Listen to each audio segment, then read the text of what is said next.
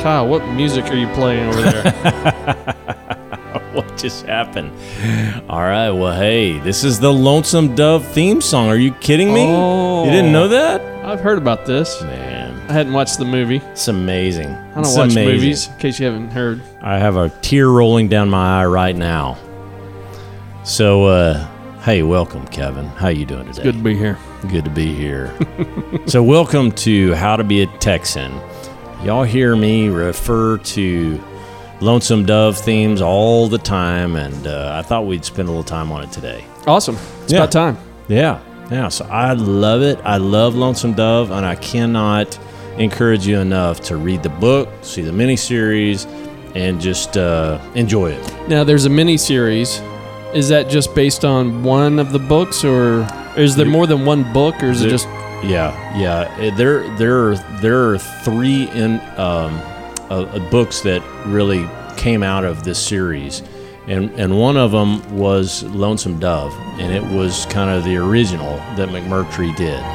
He ended up going with uh, um, two more after this that uh, described earlier times with with uh, Gus and Call, but uh, but Lonesome Dove was the first one that uh, McMurtry ended up doing. And Got it. And it talks about the two main characters, and so I thought we'd just spend just a, a few minutes on this today, just kind of describing, and, and let me tell you why. Because in my mind, there are major life themes that are picked up in the story Oh. itself nice? and and they kind of teach us about life and they teach us about um, you, you know and so some of the things that we've talked about about the the persona of Texas you know mm-hmm. this really has a lot of that in it. So some of the myths and legends of what Texans are and could be and should be go back to Lonesome Dove in my mind. We know one thing that I think makes this so legit, as opposed to other kind of westerns you may see coming out of Hollywood or whatever, is this was written by an actual Texan, it, it was Larry McMurtry, Archer it- City, Texas. and it's very non-glam Yes, and it's very, very real. it's very gritty Yeah, Uh, there are some bad, bad, bad things that happen in Lonesome Dove. yeah. Um, Archer City, Texas is a legit Texas town, and I Oh, yeah? I lived there when I was young for a couple of years, just Well- when I was really young. I really don't remember much about it, other than we lived in a house out in the country. Okay. We had a bunch of cattle, not our cattle, but around us. And you know, my dad has told stories that he'd love to chime in on this episode with. I'm sure about you know feeding the cattle for the neighbors and Oh, yeah? dealing with rattlesnakes and stuff like that. But I remember I had a bird dog named Judy.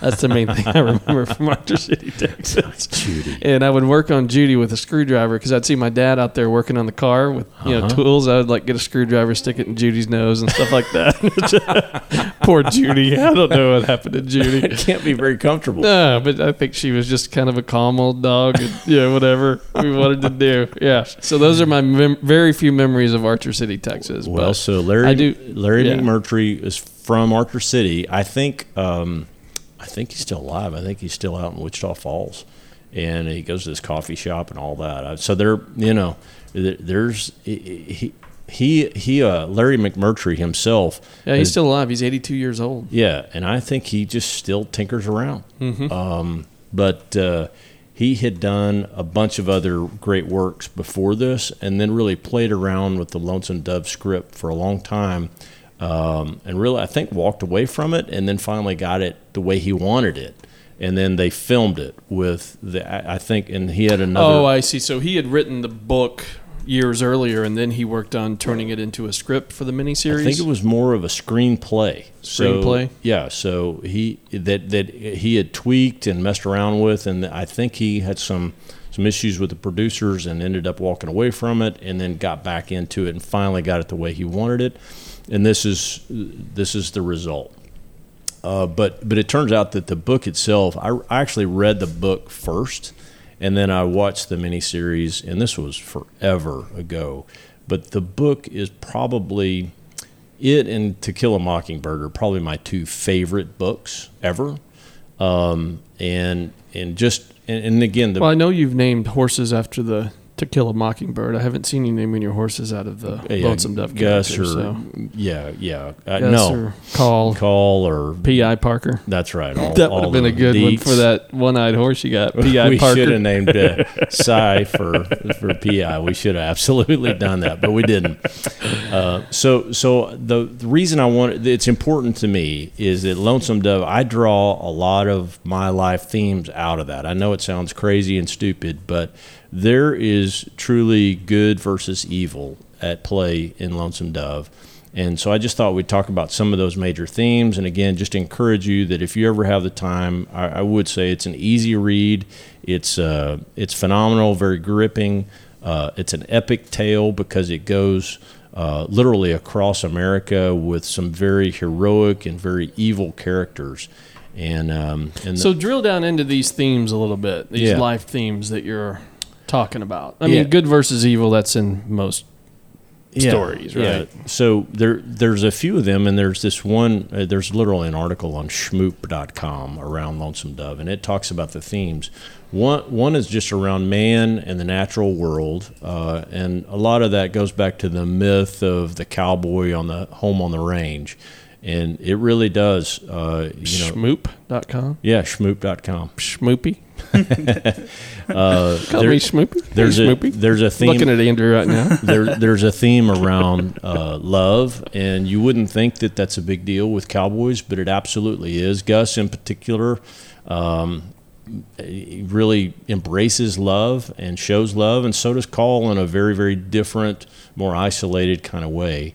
Uh, gender is a big deal, showing the power of, of women, even in, in that day when it was a very male dominated environment with the Cowboys.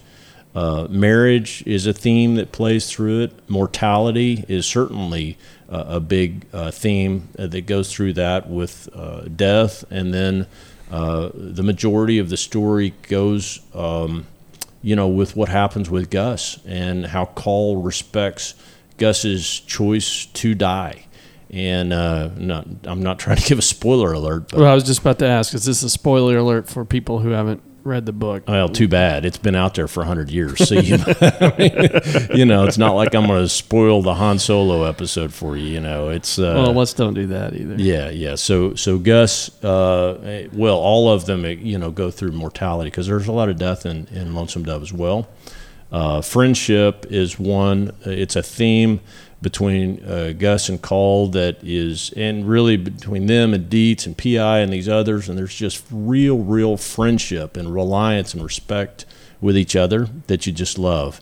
Um, race is a big theme in here. Deets is uh, is a is a black man, uh, and and they just love love love Deets and and treat him like a brother. And so race is a big deal in the predominantly white um, you know setting.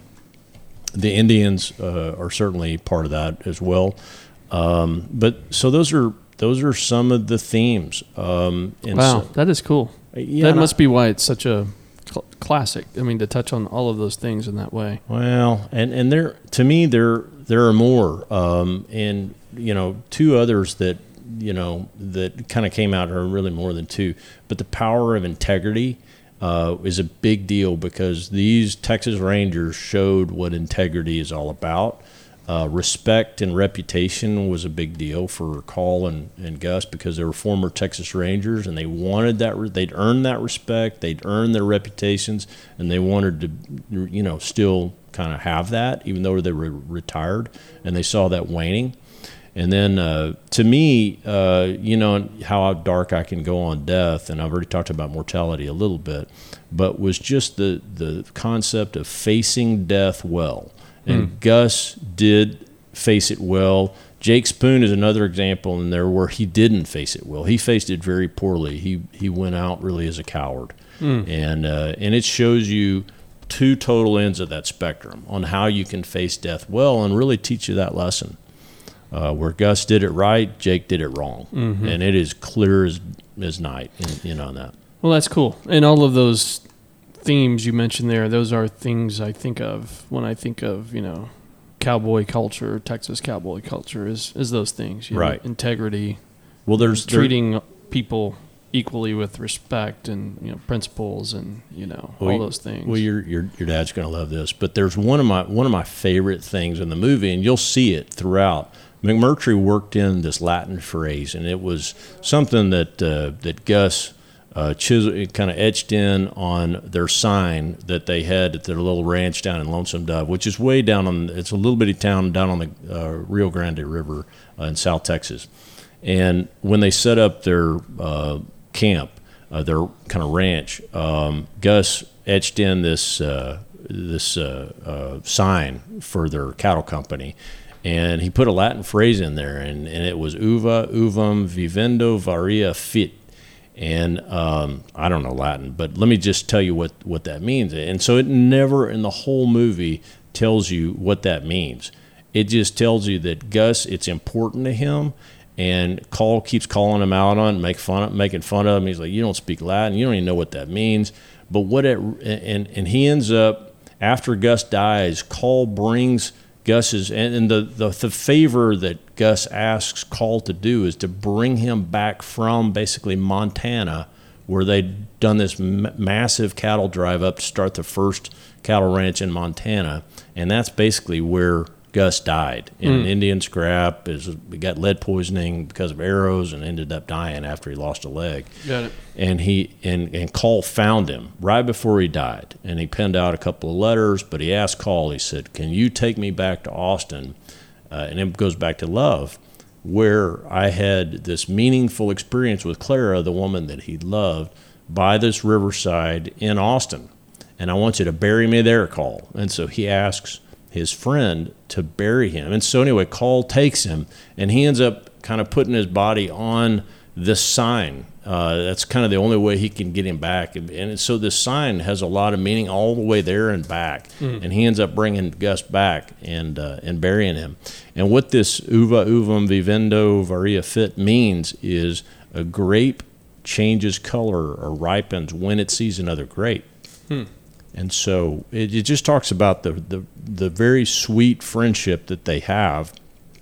How they made each other better. They did. Yeah. They did.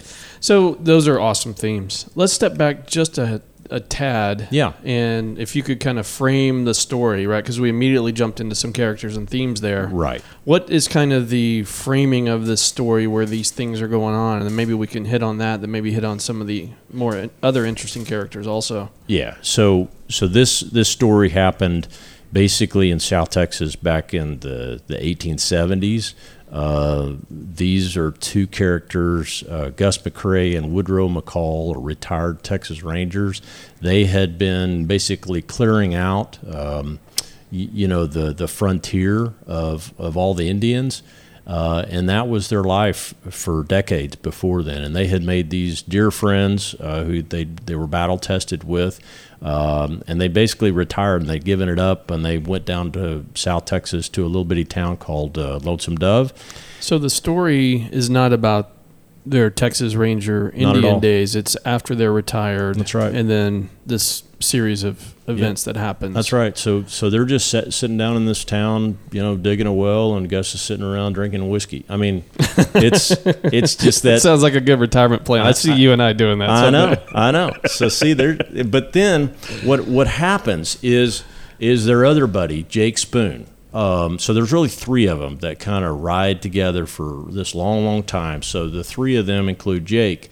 Well, Jake was a slippery character, and he was always kind of wild and willy, and he didn't come down to Lonesome Dove with him. But the story really starts with them down there, and then Jake riding in just to come see him after not seeing him for ten years and and he just immediately says, "I've just come and and our opportunity is to start the first cattle ranch up in Montana. We got to do it." And he talks Call uh, into that immediately, and then Gus goes along and says, "This is crazy, but okay, fine."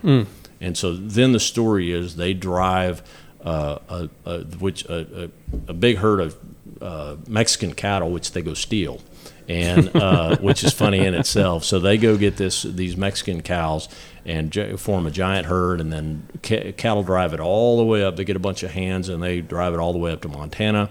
Kind of, you think the ep- the apex of the story is them coming into Montana. That's not even the apex of the story. That's uh, that's not the climax. The climax is really around Gus has to go off, and, and there's all these sidebar things that happen with Lori, the kind of the camp prostitute who gets uh, stolen by Blue Duck, the evil uh, Indian. I mean, he's the true villain of it all. Blue Duck is, and um, but there are more villains all across the West. So there are all these side stories that happen, and um, as well as the love interest of you know Clara and all these others that Gus used to love, and now she's up in Nebraska, and he goes by to see her. So it's uh it's just all these interesting sidebar stories that occur in this really epic tale.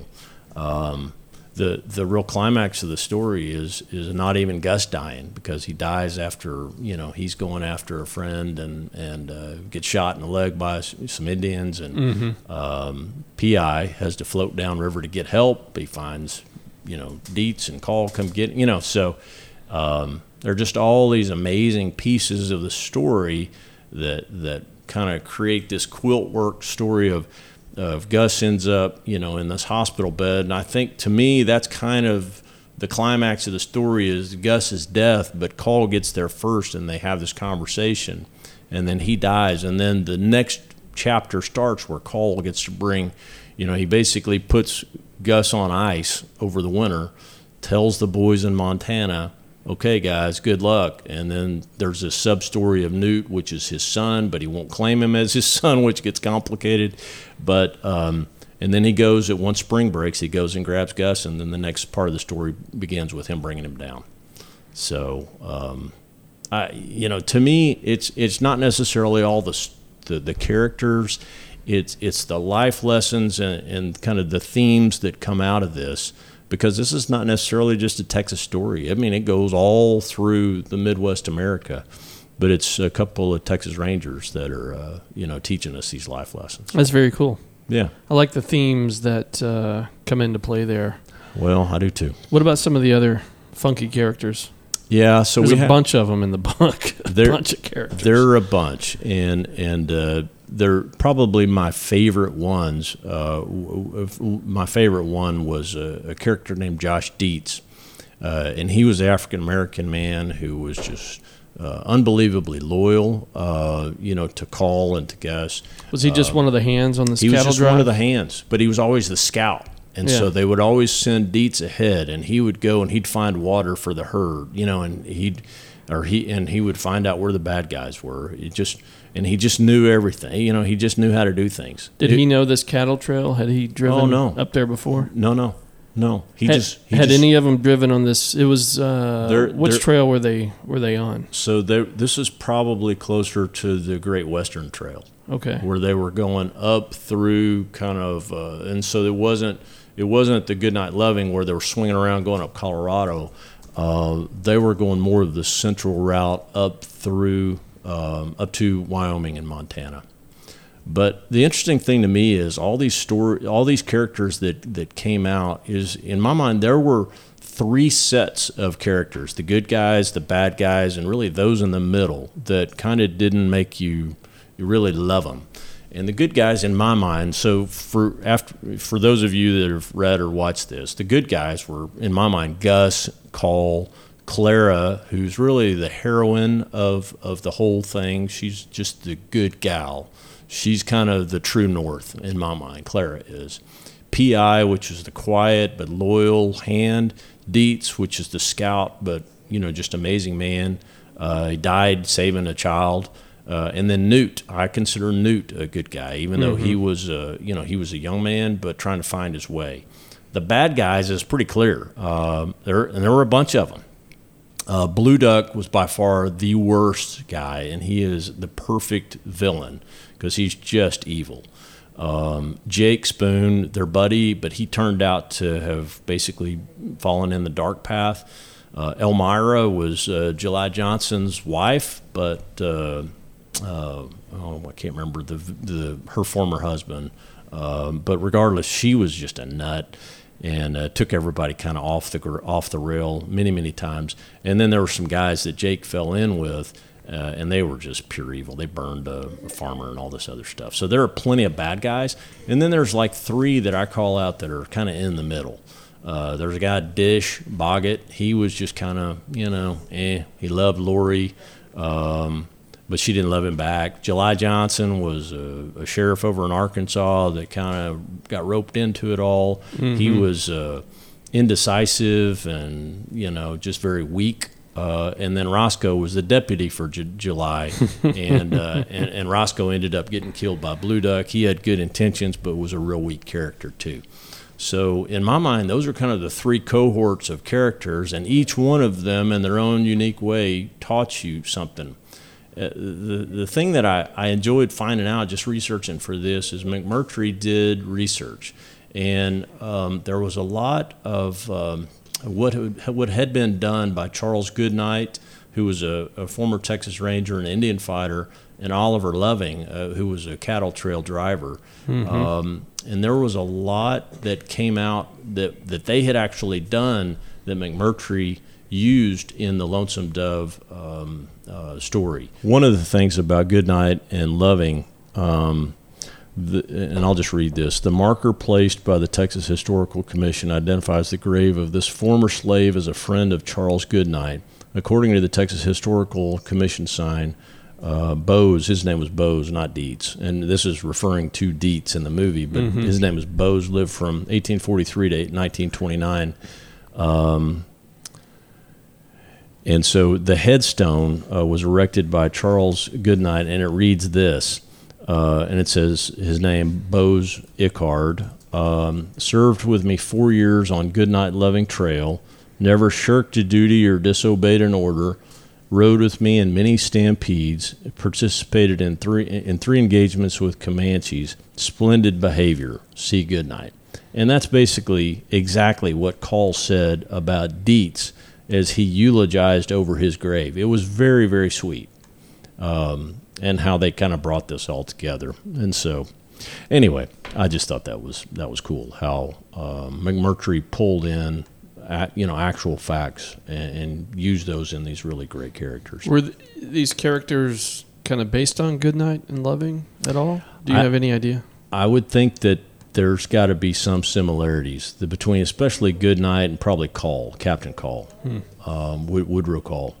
Um, but but I, I don't know that. Um, I, I've not read any biographies of Goodnight or Loving, but uh, I know we've got an episode on cattle trails coming up, so we'll have, have more research for you guys on just the Goodnight Loving Trail and then the other three major trails coming up as well. There's a map on the trail based on the book that I found. And Okay. it does look like it's kind of hard to tell because there's a couple trails on this map, but it does look like, you know, like you said, they went not far west through New Mexico, Colorado, but they went kind of up through Oklahoma, Yeah. Kansas, Nebraska, kind of almost hit the tip of Colorado and Nebraska, and then from there over to Wyoming and up into Montana. Yeah, which would That have is, that is a major. I mean, Montana's as far north as you can get. Man. Oh no, So it's- because back uh, the the one thing, and we'll get into this on the cattle trail episode, but um, you know the all the cattle, all four of the major cattle trails stopped at southern Kansas because of